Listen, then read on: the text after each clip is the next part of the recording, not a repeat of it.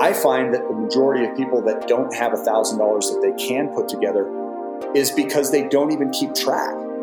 And one of the easiest, very first steps that I give to people by way of getting their finances under control and really, again, getting the best possibility of, of any kind of growing their businesses is by keeping a really clear financial tracking. You're listening to Ecomonics, a Debutify podcast, your resource for one of a kind insights into the world of e commerce and business in the modern age. This is Joseph. I'll be presenting a wealth of industry knowledge from interviews with successful business people and our own state of the art research. Your time is valuable, so let's go.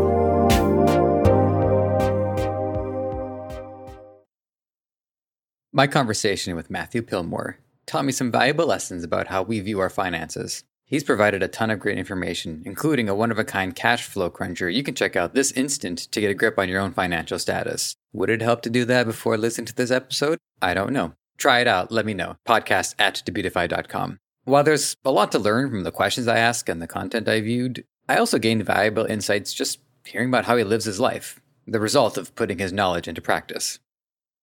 Matthew Pillmore, it is good to have you here on Ecomonics. Thank you for joining us. How are you doing today? How are you feeling?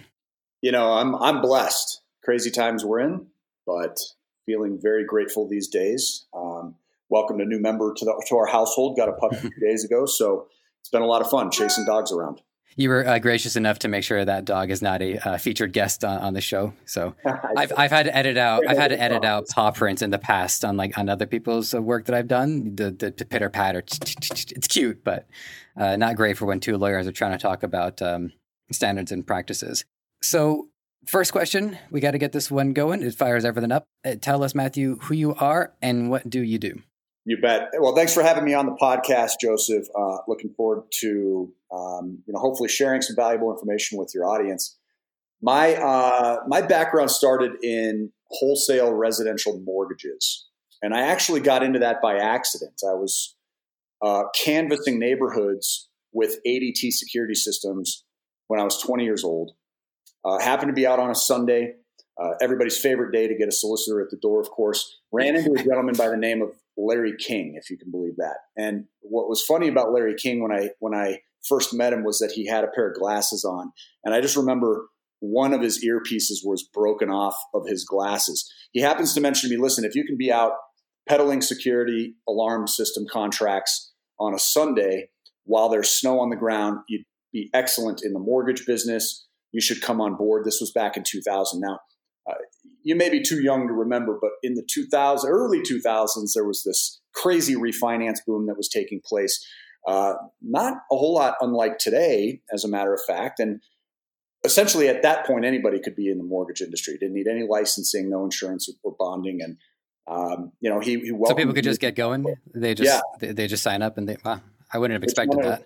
Very competitive marketplace at the time. A lot of money to be made people were getting into that subprime in, industry and and they were uh, making a ton of money doing it, and, and, in my opinion, sort of misleading people. It made it very difficult for me because I was a very conventional, uh, you know, sort of in the box thinker when it came to mortgages. Uh, I didn't fall into that um, that mentality of hey, let's get people these what they called liar loans, um, where you were basically allowed to put anything you wanted on an application, and the bank would be happy to give the money. So uh, in order to separate ourselves from the competition, what we did was we we began this branch of our mortgage company where we were educating people.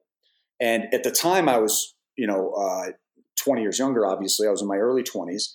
I had come out of college, like so many students, with destroyed credit, and because I was now in this space where credit was so relevant, I was really drawn to it. I became fascinated with the subject. At the time, there weren't platforms like YouTube or social media where there was a lot of mm-hmm. information that you could dig into. The internet was fairly ambiguous when it came to the, the, the details behind these formulas. And so when we had the opportunity to to make an investment into this mentorship program with two of the leaders in that space, we jumped at it. It was a scary decision. It cost a lot of money. We spent fifteen thousand dollars as well as three hundred bucks a month to stay enrolled, and they provided some CRM software tools, and essentially we were able to become known as authorities in, in on the subject of both personal and business credit. And so by the age of 25, I was invited to uh, a lot of various radio programs, uh, a handful of radio shows. I'm sorry, uh, television shows. Um, and yeah, and so you know, we just ended up sort of well known for our knowledge about um, building credit. And so by the time you know I was in my mid 20s, um, it, it, started to branch even further. I became I, I became just enamored with the subject to the point where I was almost second guessing why why is this knowledge so important? And as I dug further, it, it, it really uncovered this whole world of how people can rely on their borrowing strength, on their on their uh, lender worthiness, if you will. And uh, by doing so, you can access and ta- kind of tap into these sources of capital. Uh, again, both through the personal side and the business side. And by by uh, allowing yourself uh, sort of a, a, um, you know a top tier borrowing position, you end up with this money that you can use for a variety of reasons. And once we began to, to go to that next kind of third stage of the conversation beyond getting access to the money, it became a question of how to use it. And we started to realize that almost everything we had ever learned in our lifetime, the traditional form of uh, financial education, whether it be in the household or in uh, in schools, it was wrong. You know, it's very much in favor of the banks, of course. It's mm-hmm. very much uh, tailored towards convincing people that they they really should be uh, worker bees, right? W 2 employees versus uh, out venturing on their own and how to leverage these various types of capital to our advantage. And so uh, I had a lot of great influences along the way that I'm happy to share on the on today's uh, podcast. But uh, ultimately, it led where we are today, where we, we connected what I call the three C's of proper banking and borrowing, which involves optimization of credit. The second being the acquisition of capital. That's on an annual basis. Every year, we're trying to get at least twenty-five thousand dollars. That number can be even as much as two hundred fifty thousand. Much of it is uh, we don't pay any money for and by way of interest costs unless we use it. It's revolving. And the third step being the growth of cash flow. And cash flow is really my specialty. So, where I educate people either in person or online, I'm teaching people how to grow their leftover net cash flow position at the end of each month, which then provides people the ability to make choices throughout their life. And that's lifestyle based choices. Freedom comes from cash flow. And so we're, we're very particular about uh, doing our research and putting together mathematical equations that, that lead us to, um, you know, a, a, favorable outcome with, with respect to um, living life by design. Mm-hmm. There's a lot of places that uh, I can I can take this conversation because you've given me a lot of different uh, areas that we can go to. Um, one thing that I, I, want to establish as an understanding in regards to cash flow is what actually technically qualifies as that. Like I'm, if I get a paycheck from uh, from my from my job, the, and the money left over from after you know taxes or expenses. Does does that count as cash flow? Is it essentially any money coming in, or are there parameters or restrictions to what actually counts? Uh, it's anything left over uh, that you take home. So we don't count taxes, right? We don't we don't necessarily take the withholdings that come from a paycheck. Cash okay. flow is what's left over that enters into the home. And uh, what we're looking for, there's two forms of that. There's a gross cash flow position, and there's a net cash flow position. Gross cash flow is what you would have left over after all of your debts have been paid in full. Your net cash flow is with your debt servicing still in place. So, net cash flow is the most important number of the two. It represents where you'll be after all of your debts have finally been satisfied. And that's an objective that we teach. We teach our audience how to uh, what we call beat the banks uh, with mm-hmm. respect to managing our, our leverage and our, our debt servicing. We pay it off on an mm-hmm. accelerated mm-hmm. basis. So a lot of fascinating strategies as to how to do that. Both mortgage and non-mortgage debts. Our, our, our typical students will end up paying their homes off in anywhere between five to 10 years, most typically. Um, and there are some anomaly circumstances, myself included, where we've managed to pay off 30 year loans in well under five years. So a lot of really powerful ways of, of avoiding tremendous amounts of interest costs. That's fantastic. And one of the things that stuck out to me uh, from earlier, from your from the answer to your from, to my question, is that you were saying how many students are coming out of school and they're burdened by debt. And you know, I, I grew up, had a house, had internet, had food, and those are all things that other people would consider privilege to their and you know, which is fair. But I, I got to say, one of I think the most amazing uh, privileges that I have experienced is not having debt.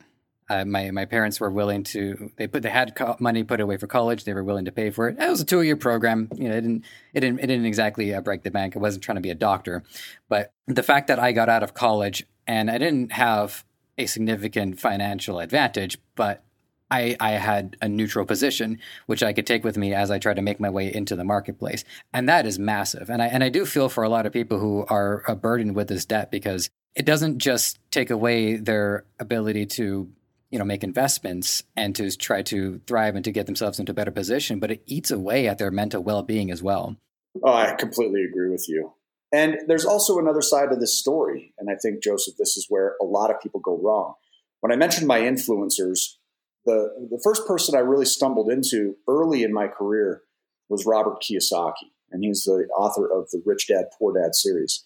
Has really a cult following to it, especially in the real estate community, which I'm I'm heavily involved with. And it, you know, it, it really struck a chord with me because here's this guy that's teaching a lot of the same concepts that, that I believed were true by way of the the education system leaving us without the knowledge we need to remain fiscally uh, savvy.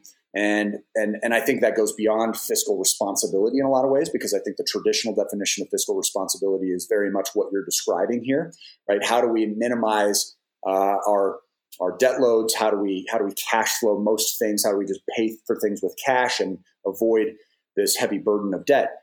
However, Robert Kiyosaki had this kind of revolutionary uh, state of mind surrounding debt, right? And he was sort of the author of the good, bad, dead, bad, de- de- good debt, bad debt conversation. Well, good debt is representative of, of leverage, right? Being able to borrow somebody else's money.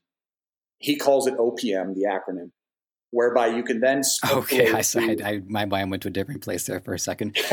gotcha. Okay, uh, yeah. and it, ultimately the uh, good debt formula is where you're able to pull in speculated rates of return that exceed the cost of the money that you're borrowing. And in today's climate, that is extremely powerful because I just closed on a mortgage on a property at 2.875%. That a lot of people would say, why, why would you ever pay that off? And as I grew my businesses, as I grew my real estate investing portfolio, I found myself growing far less comfortably by way of my debt load than I than I wanted. And I, you know, I surpassed a million dollars, and that was really my pain threshold where I started thinking to myself, okay, you know, and especially when you're in your mid twenties and it's the mid two thousands, those numbers were were a lot higher than they even are now today. I mean, you, are in California; it's hard to find houses that are less than a million dollars, and and mm-hmm. so at that point, I'm thinking to myself, this is not something I'm I'm willing to to sleep well at night accepting what can be done about this, which is when I ran into another main influencer in my life, which was Dave Ramsey, another very, very popular personality, started on the radio, obviously huge on YouTube now. And he's completely the opposite, right? The pendulum swung all the way to the other side, whereby he's saying, hey, you know, you should avoid debt at all costs, including but not limited to cutting up your credit cards. You shouldn't even be using credit cards that you're paying in full every month to, to earn rewards points from. And again, I'm sitting here looking at a lot of the advice given and and really favoring a lot of it, where whereas the other side of the story just seemed not to fit my narrative. I, I was interested in the banks paying me to use their product. And so what what we really did was find a middle of the road there. It was a, happy medium between the two. So it's not that I uh, disagree with using leverage. I love the power of leverage. I think it's one of the most important key ingredients to massive acceleration to wealth creation, whether you're in the e-commerce space, an entrepreneur in any other industry, and or a W-2 wage earner who wants to diversify their investments. Ultimately, the second you use leverage, it becomes debt which is my worst enemy. And it's it's fair to argue it's a contradiction.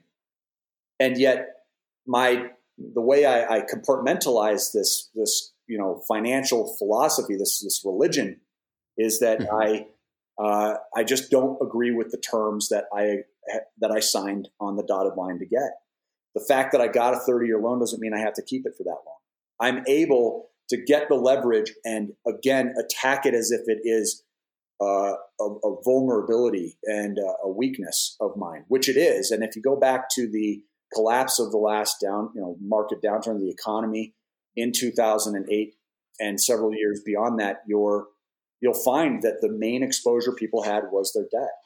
It was the, the problem, and people were uh, well, 11 million people or thereabouts were you know making their way to the bankruptcy attorney's offices and and uh, finding themselves starting over, and that can take a decade. So we've got to be very careful with that. I was in college when it was the 2008 financial crisis. And uh, just a brief story. So that was when I first started doing podcasting, and I would rent uh, material from the uh, from the electronics department and invite my classmates to come on. And I was using a free podcasting hosting service at the time. And uh, once the the recession had hit, the podcasting service had to contact everybody and say, you know, due to the recession, we can't afford to to host this content any longer, and so my my show got shut down. Oh, and okay. uh, and we, we all had a good laugh because I said, Joe, of all the people to be affected by the financial crisis, it had to be you and your podcast.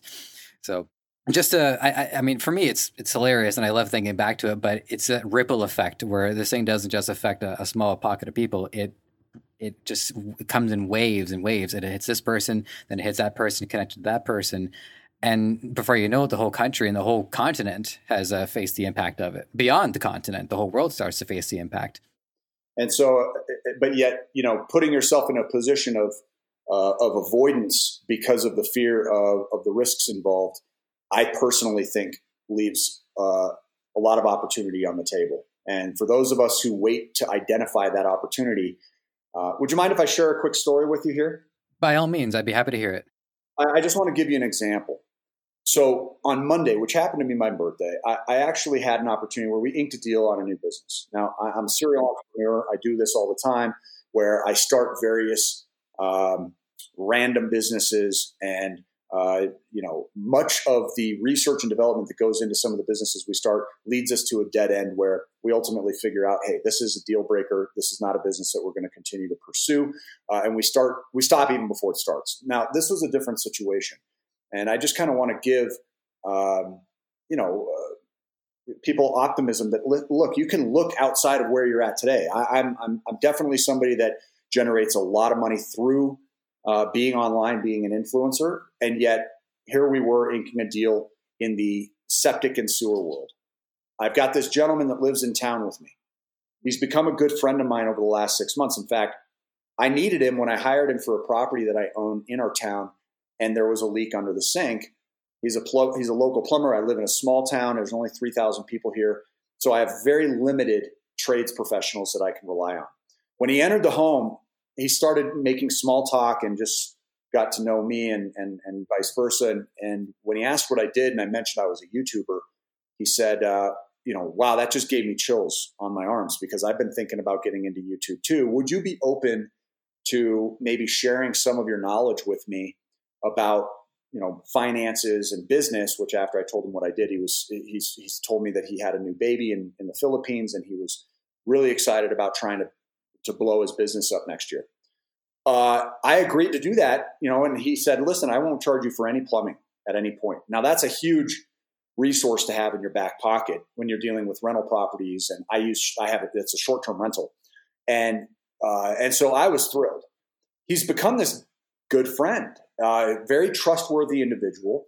As of Sunday, we sat down. Monday, we agreed to uh, basically supplying him with some equipment that he's been wanting for the past two years in order to expand into the drainage, sewer scope, and jetting industry alongside his, uh, you know, his normal plumbing services.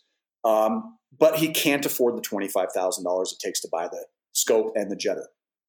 Now, I said, listen, in exchange for 45% of all invoices that you charge even drive times for, I will supply for you these two pieces of equipment. Once the equipment is paid off after the 25,000 is recouped, I'm going to I'm going to actually go into a 35% of all invoicing in perpetuity. Now, his expectation based on him receiving anywhere between 3 to 5 calls every single day, even while not having this equipment, is that we'll be able to generate somewhere between 100,000 to $250,000 next year collectively.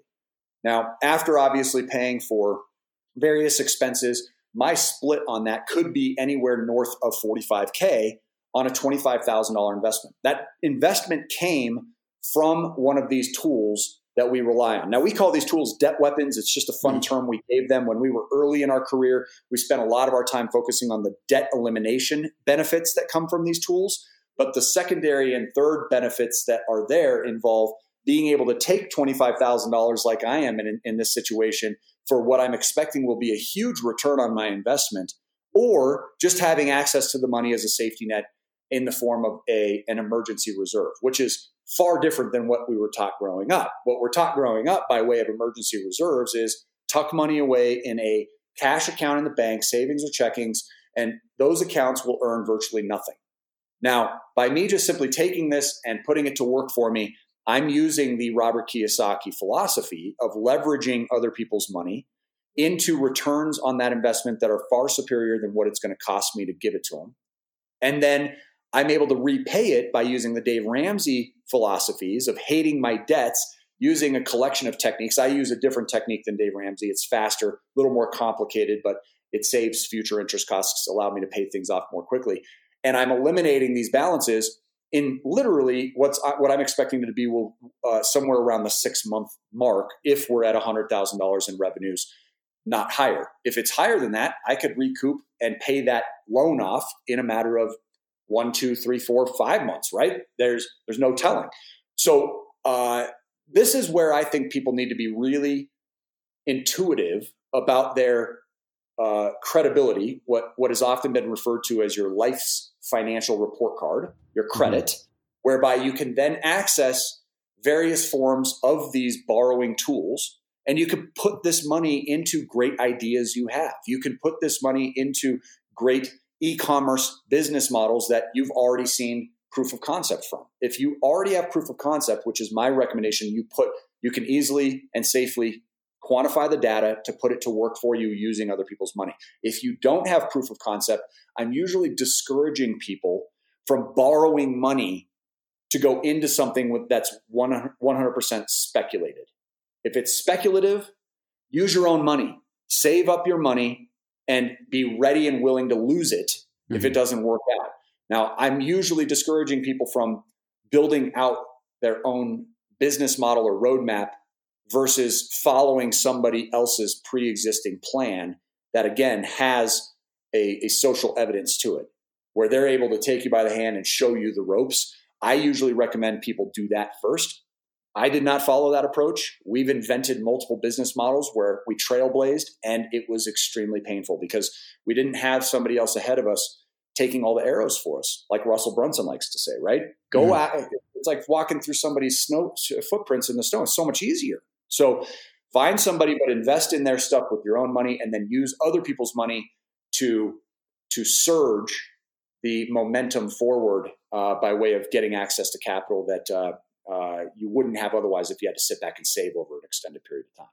Uh, one thing I want to mention, being in Canada, is that I have firsthand experience of trying to walk in other people's uh, snow steps. It's a lot easier when they have like a wagon or a, or a sled or something, and then it's just the trail is laid out. So one thing I want to get your um, get your perspective on is just how foundational uh, borrowing and lending is.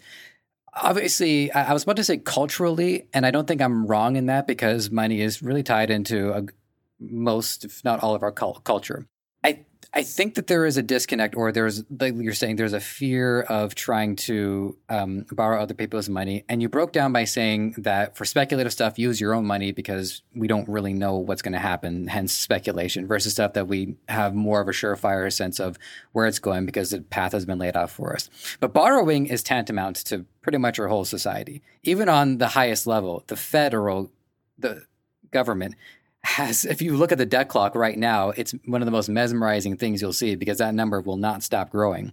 So our entire country runs on borrowing.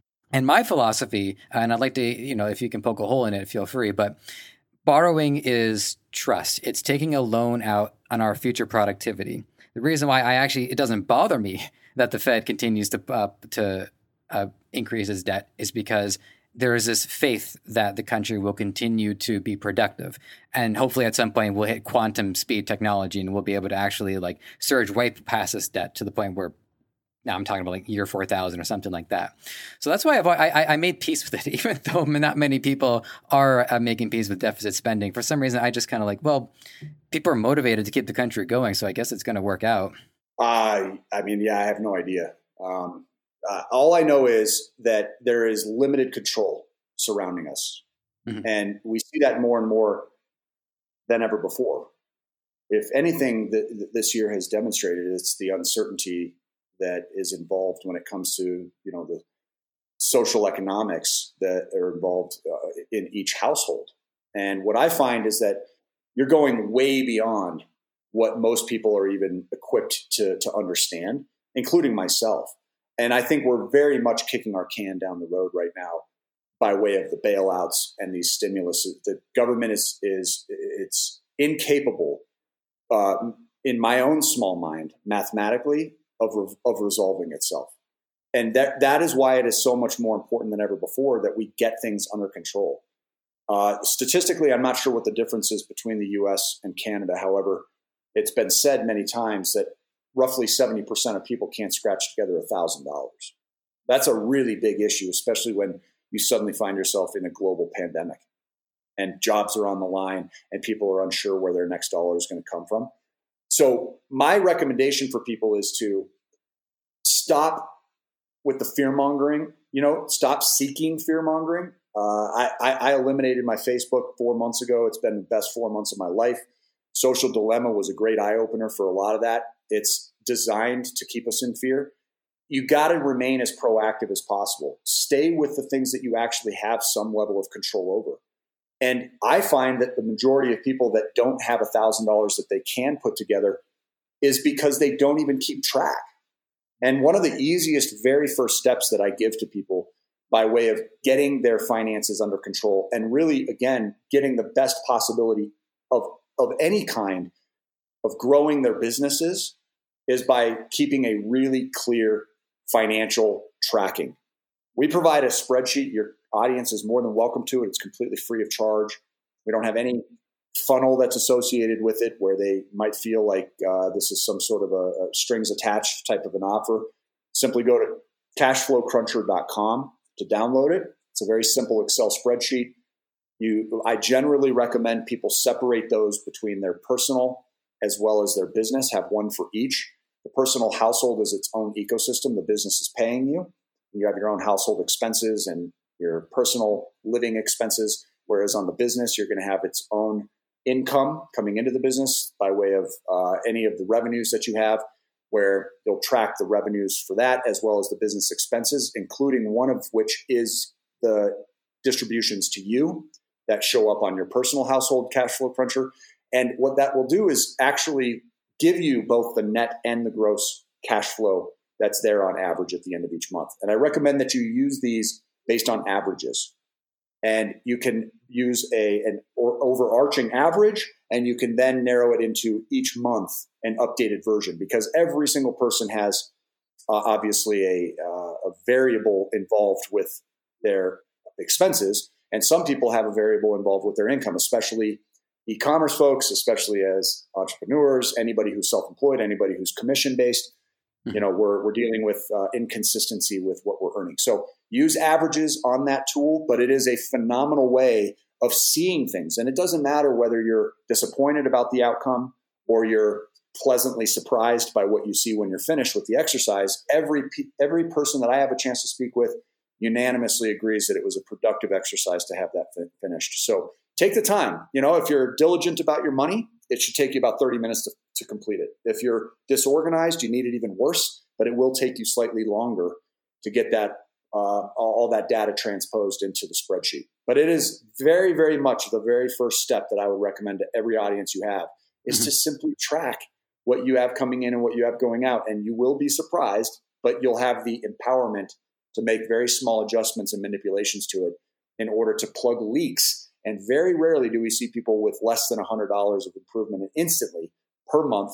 And many people are north of 500, in some cases, even north of a, uh, of $1,000 per month by just doing self audits periodically on that. From there, you can get a little bit more advanced. Um, our YouTube channel, VIP Financial Education, teaches tons of way, tons of different ways that you can strategically use these debt weapon tools to grow your cash flow and to build your business with them. And one thing I want to point out too, and the reason why a lot of, and this is, I'm including myself in this too, is that these poor spending habits, they tend to exist in a vacuum. Like each time I, t- I would take an Uber trip home, uh, which not that often, but I have uh, worse habits, like how often I might end up getting uh, fast food. They don't, they're not perceived in aggregate. So when we don't look at our spending habits and in a big picture, then, oh, well, you know, this, this burger here just doesn't matter all that much. But then we look at, oh, how many times have I actually bought these? How many times have I taken this trip? And then that adds up. And then you realize how uh, much money you could be saving if you had that big picture view of yourself. I love that you brought that up because I can't help but but constantly reference the parallel that comes w- by way of the you know the comparisons between you know fiscal and, and, and financial responsibility and and fi- and physical health. Uh, they're mm-hmm. very very similar in so many different ways. So I, I couldn't agree with you more. And and it's funny because if you're tracking what you're putting into your body, uh, it's so much easier to make subconscious adjustments. And I, you know, a lot of the reason that I ended up where I am today is just because I flat out rebel against a lot of the recommendations that were made to me throughout my lifetime. So much of it just felt like a slap on the hand sort of a subconscious punishment of, of, a lecture every time it's you're doing something you shouldn't do. Mm-hmm. It makes me want to do it more. Somebody says, "Oh, don't buy this, don't buy that." It makes me want to do it more. That's why I wasn't attracted to the Dave Ramsey philosophies because it felt so restrictive. And I'm not a sacrificial type of person. I'm an abundance type of a person. I don't like scarcity. And so, uh, you know, I had to reinvent my relationship with spending. I have to reframe through a collection of various ex- exercises that are really helpful for me. For instance, um, I've always liked Red Bull, right? I'm not, I'm a little ashamed of that. It's not, it's not healthy. Speaking of health, but hey, I like it. Right? I'll tell you. I'll tell you this much about Red Bull is that I'm. I think I'm the only person on the planet who really likes the taste of Red Bull. It's the caffeine, the the energy side of it, uh, but for me, I, I don't know the the citrus composition. I just love drinking Red Bull. I again, I don't have it too often, but yeah, it's I don't know something about the way I'm wired, I guess. Well, beyond the health aspect, it's obviously uh, ridiculously expensive, right? Four yeah. or five bucks a can uh, is, is, easy to, to to find, and when I'm standing there at an impulse crossroad, standing at a checkout and I have the option of grabbing a, an ice cold can and dropping four four dollars on that can, I don't necessarily recognize that that four can on the future interest cost impact is directly influenced by anywhere typically by three to five times of that face to face dollar, which means that if I just simply took that four dollars and even attacked future interest on, say, one of my rental mortgages, I could easily through the the amortization calculator that's inside our cash flow cruncher worksheet, I'll see a 12 to $20 impact of that $4. So I look at this and say, well, hold on a second here, right? This this this can of Red Bull is 12 bucks.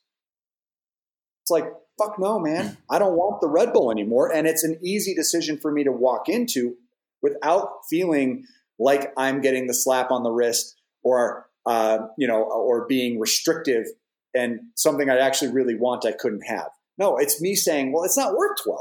So it becomes my own decision versus this sort of rebellious suggestion that people who are smarter than me have made to me. And I and so that has been a very positive influence to me. And I think if people only knew what the future cost of the typical things they're buying of every dollar, mm-hmm. where it was going, people would just hold off on things more uh, on a discretionary level. So that has been really helpful for me as sort of these mind mani- mind manipulation tactics that uh, that sort of changed what I was taught growing up. Yeah, I, I noticed that I have a um, a persuasion element inside my mind, inside my conscious. The persuader is constantly trying to talk me into certain things. And as soon as I find myself agreeing with them, I think, oh, no, wait a minute. This is the persuader trying to get me to go back on a promise I made myself last week. Interesting. Very interesting. Yeah. Um, I think that's good. Yeah. I mean, you've got to be able to, you got to stop that, that small talk. I mean, you're going to have that devil on your shoulder and listen, instant gratification has become a real addiction for people by and large because of how easy it is to you know to push with a couple of, of mouse buttons. Uh, you know, uh, you know you can get Santa every day. Mm-hmm. Um, and one thing I, I wanted to, uh, to, to express about how I've been able to at least get more of a grip on this is that um, anticipation is one of the best things about gratification. Waiting for something that pays off is where most of that that that good feeling comes from. So I've me personally, I limit say like I'll go to Starbucks once a week, no more takeout once a week, no more than that. And that way it's given me something to look forward to on a week to week basis. It's given me a way to enhance my Monday and my Tuesday, knowing that on Wednesday I'm going to go get takeout. It's an excellent. So there are ways to yeah to get more value out of uh, our our mindset just by limiting ourselves. Mm-hmm. Yeah, you're treating it as a reward and you can celebrate too. You know, there's a lot of reasons to do that. A lot of times with business development, I'm doing the same thing where I earn the upgrade. I, if I'm wanting to make a decent investment, I've got to make certain uh, uh, income objectives in order to then go out and, and, invest into that that that next expensive investment that I'm, you know, fingers crossed is going to work. But there, there's mm-hmm. always risk involved with business development, and, and again, I see all too often people who aren't necessarily great at follow through and they're, they're easily sucked into the next shiny business idea. Uh, and so the, the goal is to, again, get yourself into a position where you're generating rewards and you're, you're, you're creating celebrations um, that will then feed even more cash flow. And, I, and, and we've, we've really, I want to say I invented this concept through parallel thinking called what, what we call lifestyle assets. And lifestyle assets are where we can essentially get anything we want and use it to grow our cash flow.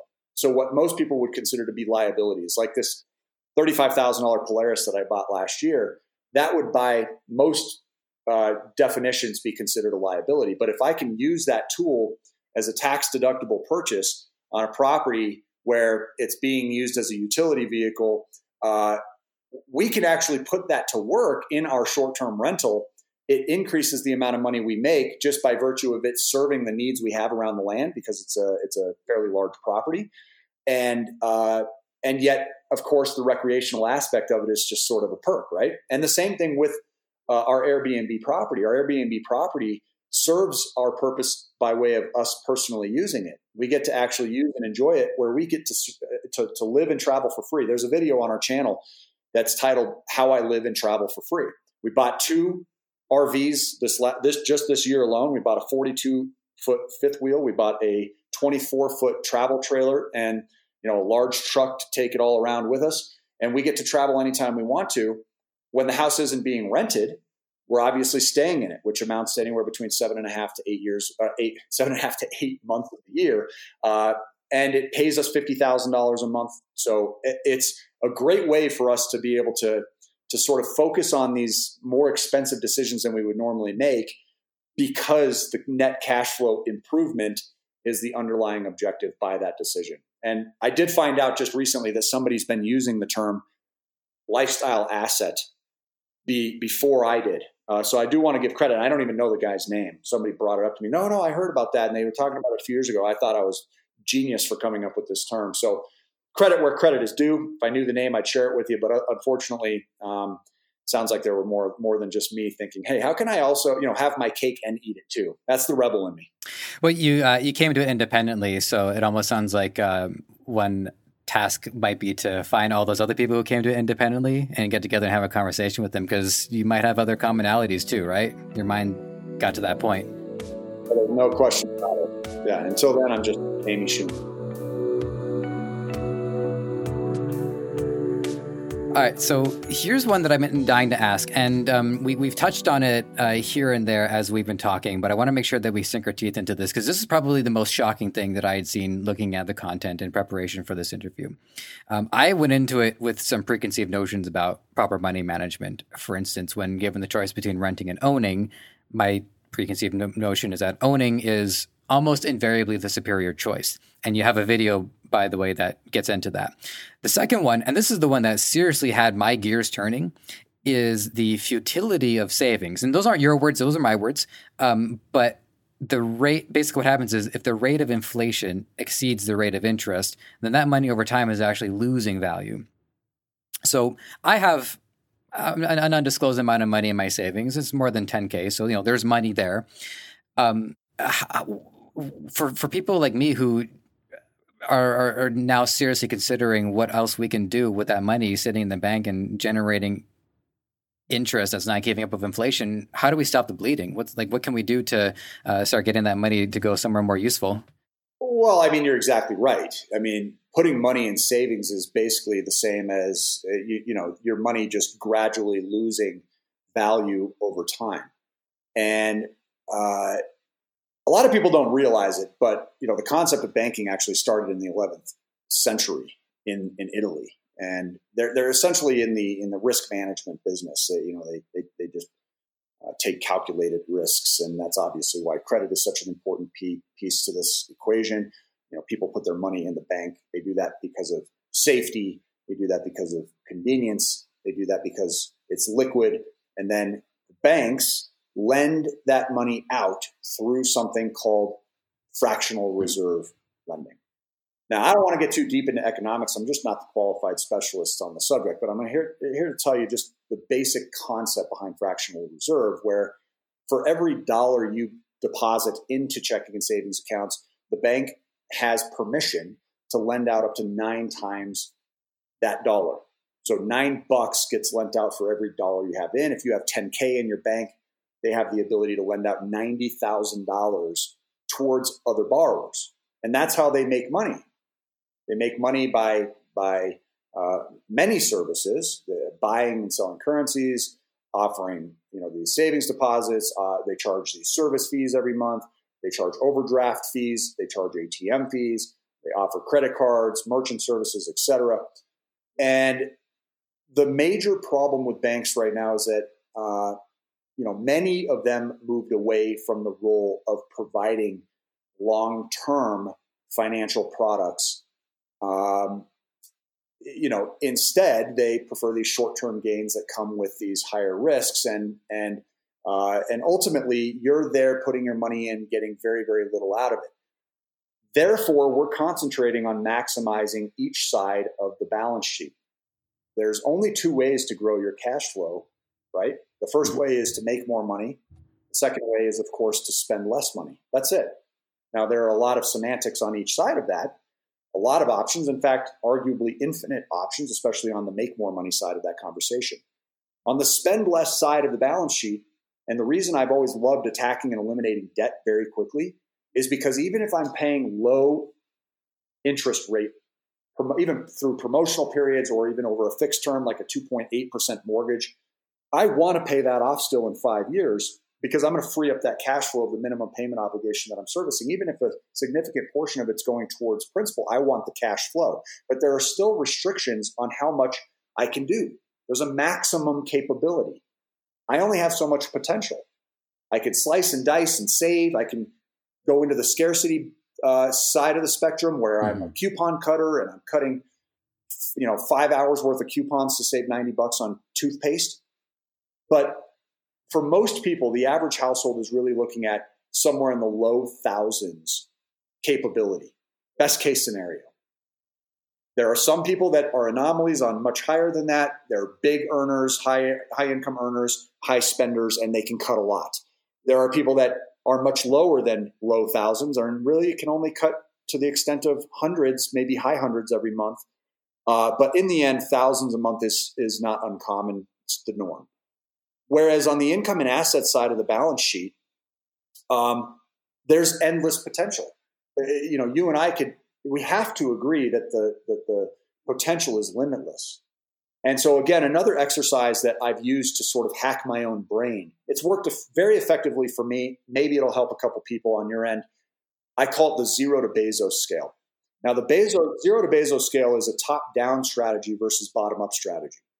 And when I was growing up, maybe you can relate to this, but I, I always reference the fact that my my friends in school, if there were whispers around, you know, recess that, hey, my parents make hundred thousand dollars, those those people were rich, man.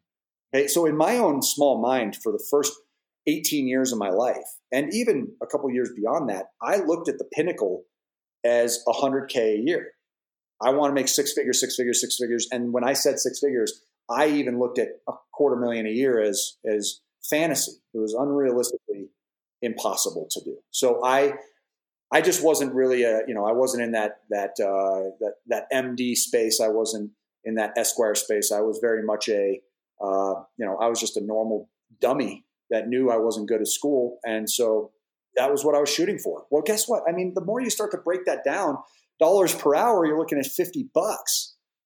And I remember for a long period of my life, roughly half of my life, I was thinking fifty dollars was good. I remember the first time I hit 20 an hour, I'm thinking, man, I'm really on my way. You know, I just got to keep working my way up to 50 and then I'll be at 100,000.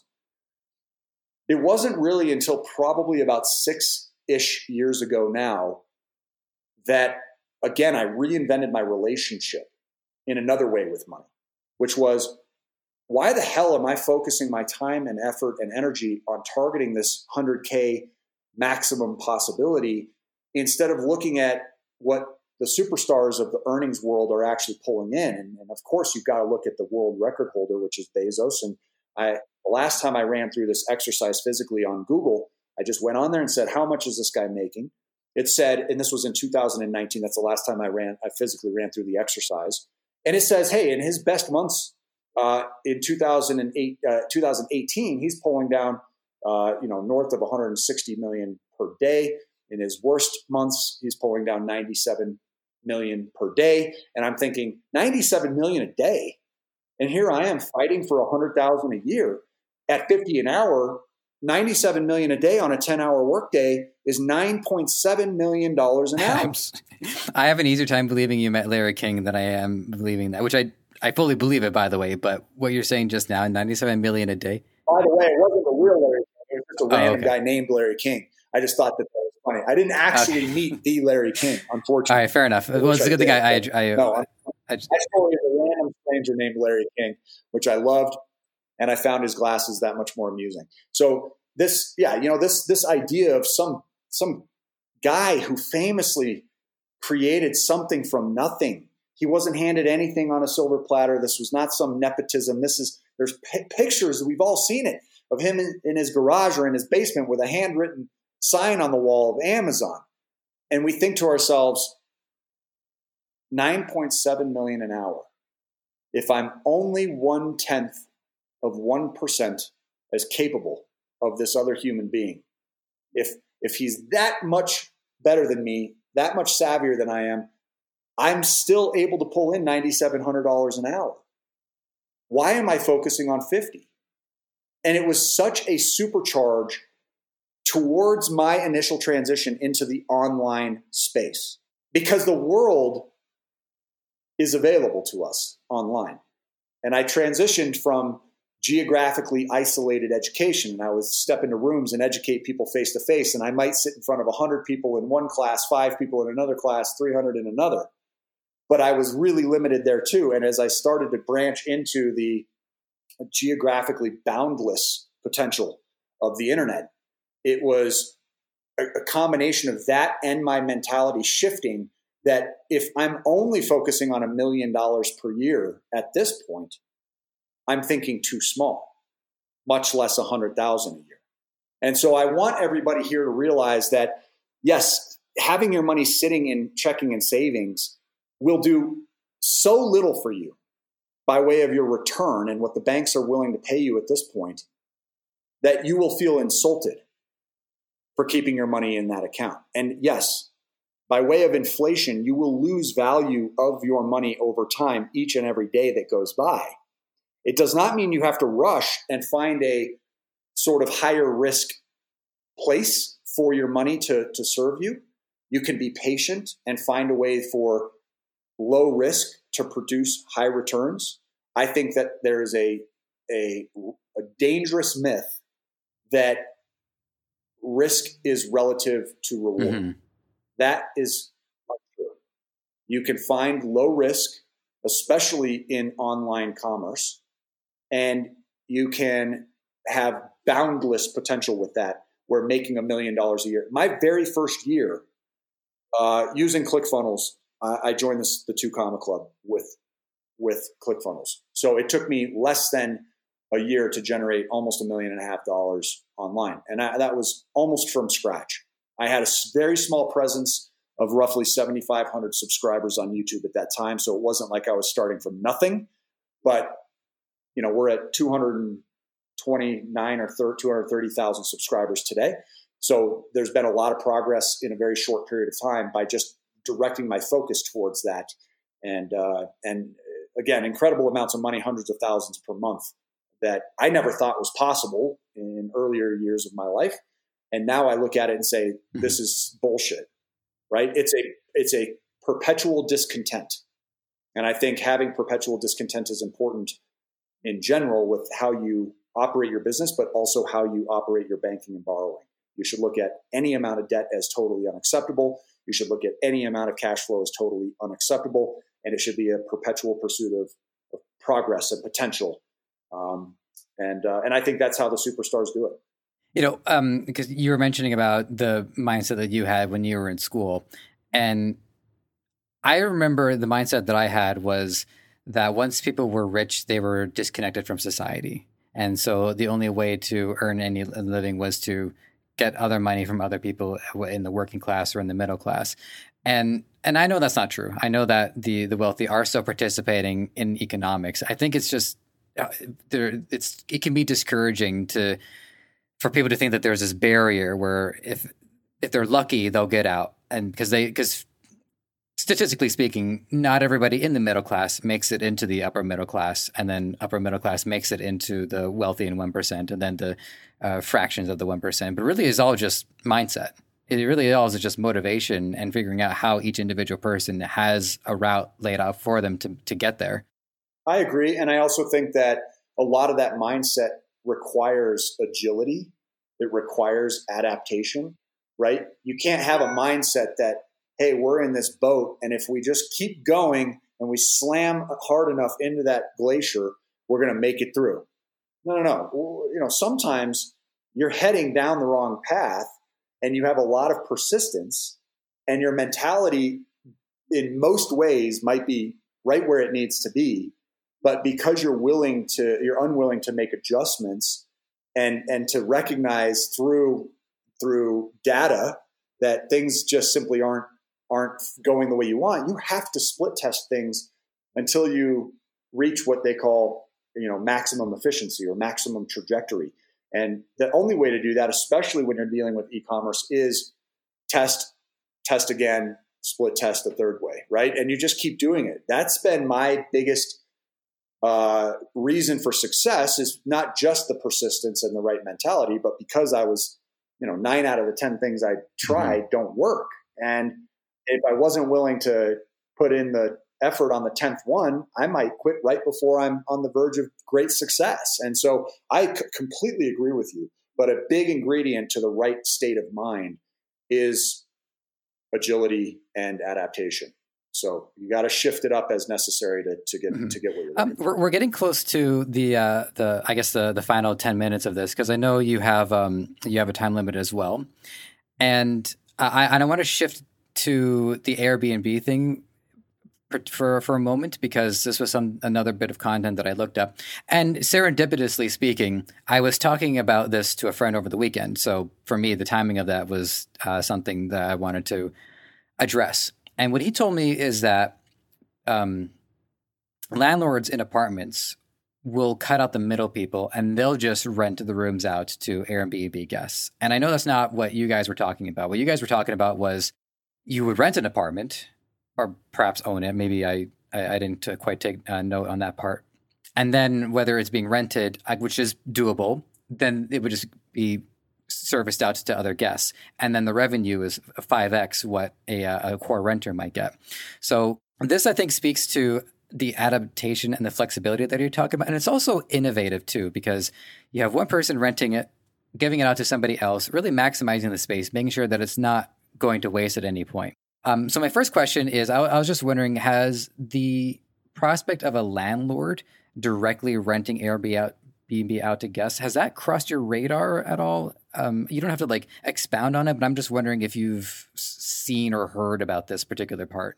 Yeah, uh, and and again, I'll defer to uh, you know at least one specific video. I'm still uh, a student in the space. You know, this was just a brand new business model. I always found really fascinating. I, have always loved real estate, and I've always been on the innovative side of things by way of what I call modern income. I think if you're not focusing on ways that people like yourself, people like your audience, people like me are, are making money, you're missing a huge opportunity because of the evolution of technology. You know, if you just look back a short time ago, short term rentals weren't even a thing, mm-hmm. not in the sense that they are today, right? You had to stay in a hotel or a typical old school Airbnb where there was actually breakfast waiting for you in the morning and the homeowners were there with you. Um, and and so uh, again, there's a lot of new ways of doing things that I'm discovering by way of doing the same thing that you're doing here by inviting me on the channel, which is I reach out to those specialists. And there was this couple that I saw on Facebook as a member of of the community. If I'm in an industry, I'm going in and trying to connect with as many specialists as I can. And I see this post that says, We're 22 months into our short term rental business, and we've already broken $655,000 in revenue. We've broken a thousand reservations for our first 22 months. We have over 800 4.9 average out of five star reviews. And I'm thinking, what am I doing wrong? Right? What is $50,000 a year doing for me? Now, I obviously acknowledge there are some big differences because we use our Airbnb for a majority of each year. And that's not what they're doing. So I reached out, I DM'd them through Facebook. I invited them to come on the channel and share their story. And it blew me away what they've managed to accomplish by being um, really clever about their short term renting business. And essentially, what they've done is a combination of things. The first two properties that they own were properties they purchased. One was hers, one was his. They came together. They ended up moving into one of the two, rented out the other one, and then uh, you know, again, short term rent out the other one and then fix up the basement of the one they're living in, and they're short term renting both of those out. Those are the only two properties that they owned. Just like me, I own mine. But it required a lot of money down. Out of a $610,000 purchase, I put 20% in. That's 125K roughly. I ended up putting over the top decor and amenities in the thing. It cost me well over $200,000 just to get my property where I wanted it. Obviously, if I'm making 50 a year, not bad ROIs, 25% cash on cash. I'm happy with that, but I could have done a lot better.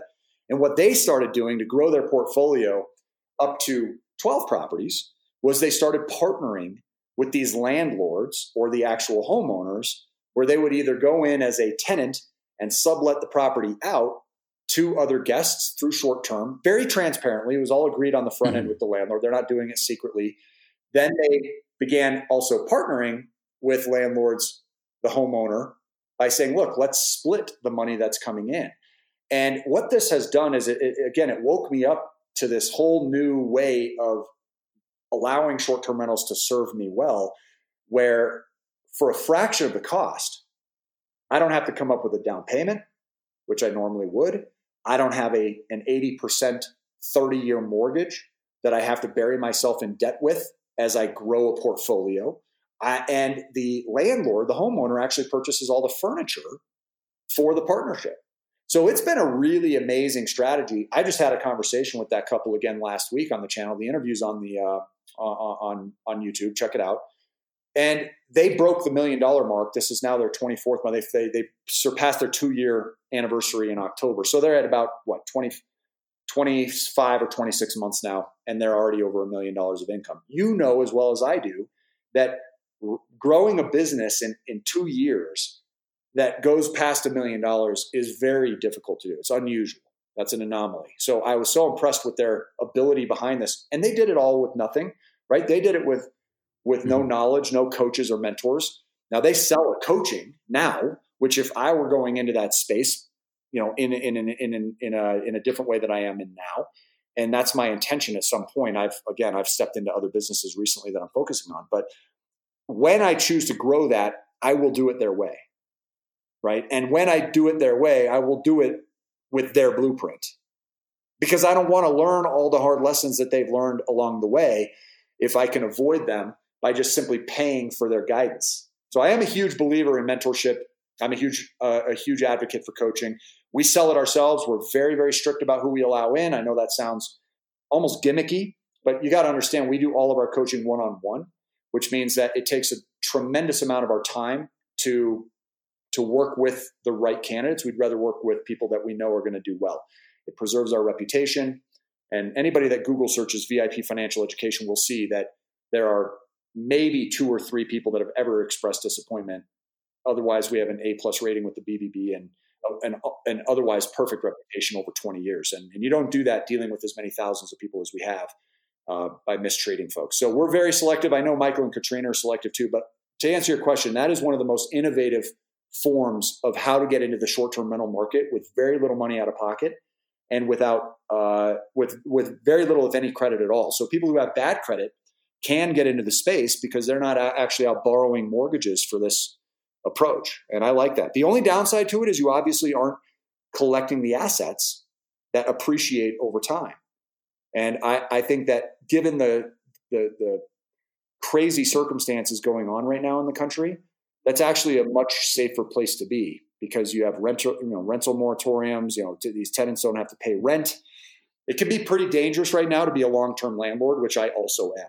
I've been lucky; my tenants have paid, but we've heard horror stories, and uh, they can basically just shut the door in your face and say, "Sorry, I'm not paying." that's scary. So I like giving the ownership to somebody else. That checks out, and that was one of the uh, videos I mentioned it briefly in the other question about um, about my, my question about banking and savings is the breakdown between uh, renting and owning, and it is it's encouraging to hear that both routes have their strengths and weaknesses, and a lot of it is depending on timing. Unf- Can I add one thing to that? By all means. And I don't I don't mean to cut you off, but I, I do want to elaborate briefly that the the difference between a short term rental business and a long term rental business is the short term rental business is a short term net cash flow solution long-term tenants are not a long, are not a short-term net cash flow solution. It's a long-term net worth solution. And too many mm-hmm. times I see people confusing investing in real estate as a short-term solution to their cash flow needs. It is not. Half the time you will wonder whether or not your properties are making you more broke. You will be babysitting adults. You will be dealing with leaky toilets. There is a lot about it that is unattractive. And that is why people didn't survive the last downturn is because they were toeing the line of buying as much as they could, barely being able to afford it for an extra three, four, five hundred bucks a month increase to their bottom line. That is not enough to take on that kind of debt at this point. You need to solve the short short term net cash flow equation, like Michael and Katrina have done, like I have done in many other ways, and then take that surplus of cash flow. If you build your cash flow to ten thousand, then twenty five, then fifty, then a hundred thousand a month. If you have an extra hundred thousand a month left over after your bills are paid, after you go to restaurants once they're they're open again. Once you buy things online, and and, and that's really a, a, an overage. The next best question is, what do I do with all this? It's the best problem to have. And taking that and then buying long term rental properties that you can short term rent out, taking on the the asset because you can put so much more down and you can cash flow so much more highly and have such lower risk levels is, in my opinion, the best formula to follow. And nobody talks about that. Everybody on YouTube is making it, they paint this picture like long term buy and hold real estate is this sure way of success. And I don't believe that to be true. I think you will, you, you will never rent a yacht in Europe because you have rental properties at home. You'll never go, wow, this is because of my rentals. You can do that with short term net cash flow solutions, which includes short term rentals as an example. It also includes e commerce in many, many ways. Lots of ways you can get into e-commerce and, and uh, solve the short-term net cash flow equation. But long-term rentals, in my opinion, long-term investments should be the last step of your investing uh, versus falsely painting it as something it isn't. Mm-hmm. Uh, just one additional observation I wanted to add on to that too is uh, it makes a great deal of sense to rent it out for short term because it gives you a chance to make sure you know what could go wrong. Like if if there's something wrong with the toilet or something wrong with the shower or the sink, I'm seem to be hung up on plumbing because of what you talked about earlier. If if somebody ends up going in in two weeks, they leave a review. At least you know, and then those are you're more prepared for longer term renters where the problem could be a little bit more pronounced or protracted. What if they don't tell you about it and the toilet just leaks and leaks and leaks? And we go into we go into short term rentals with a long term rental contingency plan. So a plan B is we end up with a long term rental by accident with a short term rental as intention. And the long term rental has to supplement the need of the cost of the property, right? If my mortgage is 2500 I'm not going to buy that property if my long term tenant uh, rental capabilities are 2000 I'll be upside down by 500 a month. So it has to play into the decision. My intention is to short term rent it. But if for whatever reason the county says, hey, no more short term rentals, mm-hmm. that, again, that's beyond my control. So we have to have a plan B for that acquisition. Otherwise, we end up stuck with assets that become liabilities.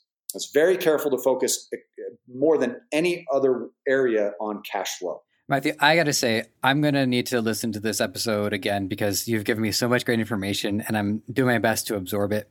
And I can't wait to go back and unearth so much more of what you talked about. Uh, but I think we're out of time. I, I don't know how much longer I, I, can keep you. So, to our listeners, um, what we've done today is just give you a window into what uh, Matthew talks about. And I strongly recommend you go to the YouTube channel and sink your teeth into all of this because a, a lot a lot of the people on my side, a lot of my my listeners, you know, they're in the e-commerce space. Their things are going well and they're generating money and they might be asking, what are, what do I do with it next? And so go to Matthew's channel and you will find out what to do with it next and how to properly um, apply it to improving your life going forward. So, Matthew, I want to thank you. This has been fantastic. Uh, I also want to thank my own body for not drying my voice out. Sometimes my voice dries out, and I am trying to figure out a remedy to stop it from happening. So I'm giving sounded great. Yeah, I appreciate I appreciate that. It was. Um, if you have any like last minute wisdom, not that you haven't already dispensed plenty, but I like to give people a chance just in case there was like a question you're hoping I'd ask and didn't quite get it out. So uh, I'll let you have the floor one more time, and while you're at it, let people know how to reach out to you. Well, I appreciate that. Yeah, I cannot I cannot reiterate it too many times. I, I'm just going to reemphasize the fact that you need to download the Cash Flow Cruncher and track your numbers. Track your numbers if it's the one thing you take away from this if you're listening to everything else saying, what is this guy rambling on about? I don't understand the power of leverage and borrowing money and using credit. Fine. But at least go in and get your cash flow cruncher and track what's coming in, track what's going out. You can make adjustments that will absolutely be worth your time. For most people, it's way worth it's way it's worth way more than any other way they could spend their time. So I, I'm just going to leave it at that: is to get the cash flow cruncher and and obviously set yourself up with a, a, credit karma account. It's also free as well. And you know track your track your credit and and make sure that uh, you're you're looking as appealing as possible to people with the money. You want people to want to give you money okay? Uh, as far as finding us please do join us on the channel. That's all we ask. Visit vip financial ed on YouTube. VIP Financial Ed is an education. You can also look up VIP Financial Education if it's easier to remember. You can find us at the same place on Insta as well. So check us out there too. And uh, yeah, be sure to watch some of the most recent videos if you're interested in anything like Airbnb. Uh, if you're interested in anything like the infinite banking concept, where you can gradually eliminate the need for banks in your life ever again. We talk a lot about that on our channel. We talk about getting completely out of debt and being 100% mortgage and non mortgage related debt free. We talk about investing in real estate, where you can buy long term rentals and add those to your long term investment strategy, where you can retire. You can have people paying your bills for you every single month. So just check out the channel, it's all free content. So join us there. Excellent. All right, everybody. Uh, that's all the time that we've got for today. We will check in with you next time. Take care. Thanks for listening. You might have found this show on any number of platforms. Apple Podcasts, Spotify, Google Play, Stitcher, or right here on Debutify. Whatever the case, if you enjoyed this content and want to help us thrive, please take a few moments to leave a review on Apple Podcasts or wherever you think is best. We also want to hear from you, so whether you think you'd be a good guest or want to weigh in on anything related to our show, you can email podcast at debutify.com or connect with us on Facebook, Twitter, Instagram, and TikTok. Finally, this podcast is created by the passionate team at Debutify. If you're ready to take the plunge into e commerce or are looking to up your game, head over to debutify.com and see how it can change your life and the lives of many through what you do next.